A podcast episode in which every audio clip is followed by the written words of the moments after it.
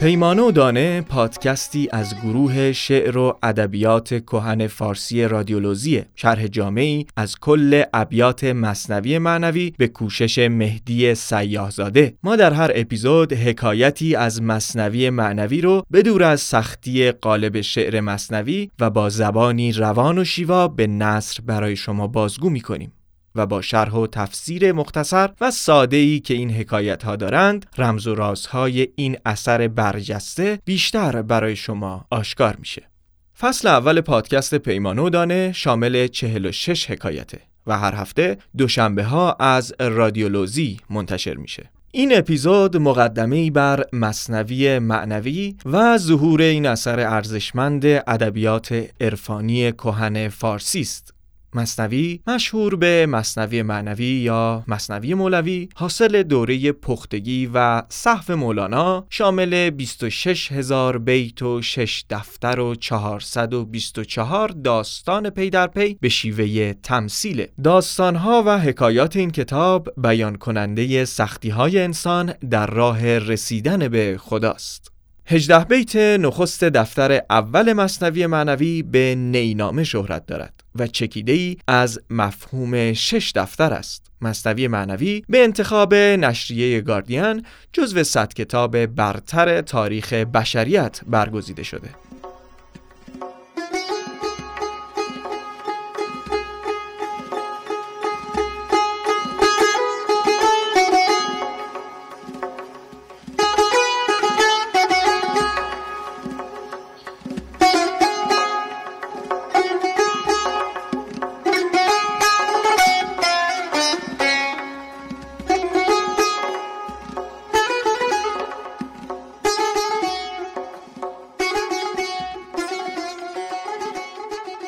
همیشه نام مولوی برای علاقه‌مندان به شعر یادآور نام شمس تبریزی نیز هست. مولوی در حدود سن چهل سالگی با شمسدین محمد ابن علی ابن ملکداد تبریزی معروف به شمس تبریزی آشنا و به مدت چهار سال از حضورش بهره برد. این ملاقات‌ها چنان اثری عمیق در مولوی گذاشت که هر جا در مثنوی کلمات آفتاب، خورشید یا شمس آمده، روی سخن بلافاصله به شمس تبریزی بازگشته.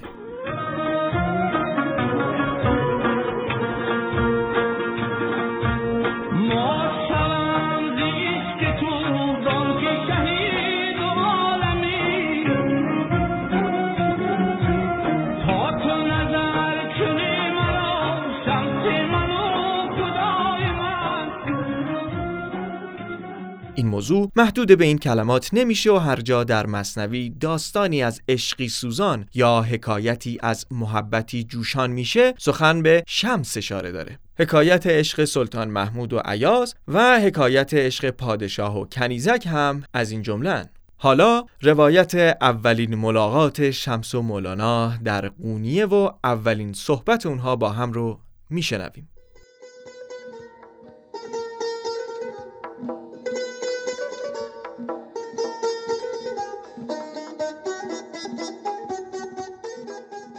مولانا پس از وفات پدر سلطان العلماء به جای او نشست و رهبر دینی هزاران نفر گردید. او سالها به تحصیل علوم زمان خود به ویژه علوم دینی پرداخته بود و پس از جانشینی پدر نیز چند سالی به دمشق و حلب رفت و نزد استادان علوم عقلی و دینی تحصیل کرد. اما آنطور که در شرح حال او می‌خوانیم، هیچگاه کام تشنه او سیراب نشد و همواره در جستجوی حقیقت بود. اما سرانجام در آن هنگام که عالم بزرگ دین و حکمت و فلسفه شده بود و گروه کثیری از مردم قونیه و اطراف پیرو او بودند و از او برای مسائل دینی کسب تکلیف می‌کردند، در آن هنگام که هیچ چیز از دنیا و احترام خلق کم نداشت، هم ملک دنیا را داشت و هم ملک دین را، با درویشی ژنده‌پوش به نام ملکداد تبریزی معروف به شمس تبریزی برخورد کرد. داستان ملاقات این دو گرچه شاید آمیزه‌ای از واقعیت و اغراق باشد، در عین حال میتواند انگیزه گرایش و عشق بیپایان مولوی به شمس را تا حدودی بازگو کند.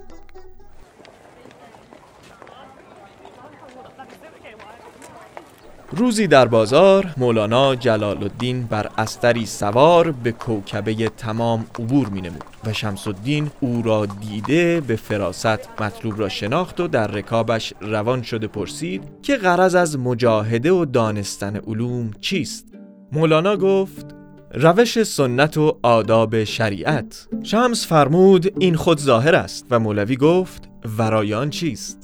شمسدین گفت علم آن است که تو را به معلوم رساند و به شاهراه حقیقت کشاند و این بیت سنایی را برخواند علم کس تو تو را نبستاند جهل از آن علم به بود بسیار. مولانا از استماع این سخن سخت متأثر و متحیر گشته مرید شمس گردید.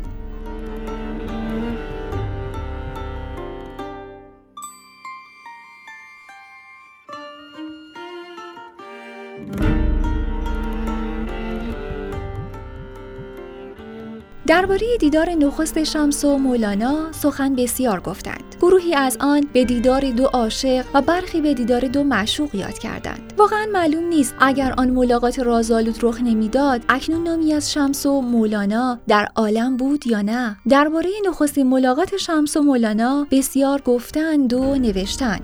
روایت دیگری از این ملاقات را بشنویم. چون شمسدین به قونیه رسید، مولانا را ملاقات نمود، در حالی که مولانا در کنار حوضی نشسته بود و کتابی چند پیش خود نهاده. شمسدین از مولانا پرسید: این چه مساحف است؟ مولانا جواب داد: این را قیل و قال گویند، تو را به آن چه کار است؟ شمسدین فی الحال کتاب‌ها را در آب انداخت و مولانا را متحیر ساخت. مولانا از روی تأسف فرمود: ای درویش، بعضی فواید والا بود که دیگر یافت نمی شود، دیوانگی کردی و ضایع ساختی. شمس دست دراز کرد و یکان یکان همه کتاب‌ها را بیرون آورد که آب در آنها اثر نکرده بود. مولانا پرسید: این چه سر بود که به ظهور پیوست؟ شمسدین فرمود: این از ذوق و حال است، تو را از آن چه خبر؟ بعد از آن با یکدیگر صحبت بسیار داشتند و مولانا فرجی و وضع دستار مشابه او ساخت و طریقه سماع آموخت و به یمن تربیت او علم معرفت بر سر عالم افروخت.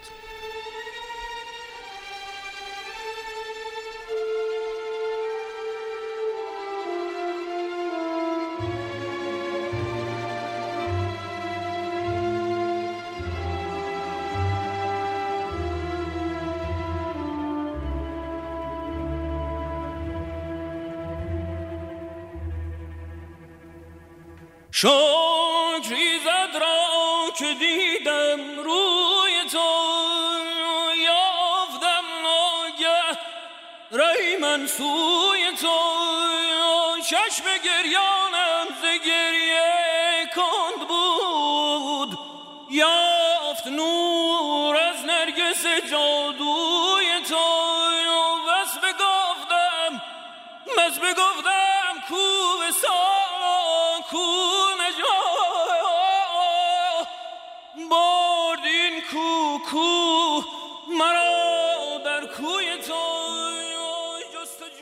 میگویند مولانا شش ماه با شمس خلوت کرد و تحت تعلیم او قرار گرفت. همه ی راز و رمزهای طریقت را آموخت و به گفته خود او آزاد شد.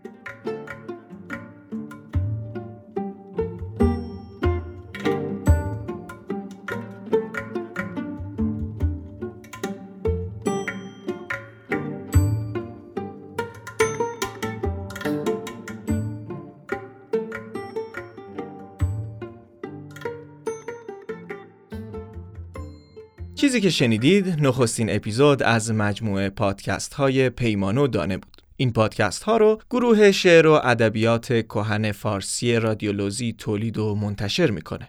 پادکست پیمانه و دانه هر هفته دوشنبه ها از طریق تمامی نرم افزارهای پادکست منتشر میشه. دعوت میکنم قسمت های بعدی پادکست رو دنبال کنید و نظرات خودتون رو با ما به اشتراک بگذارید.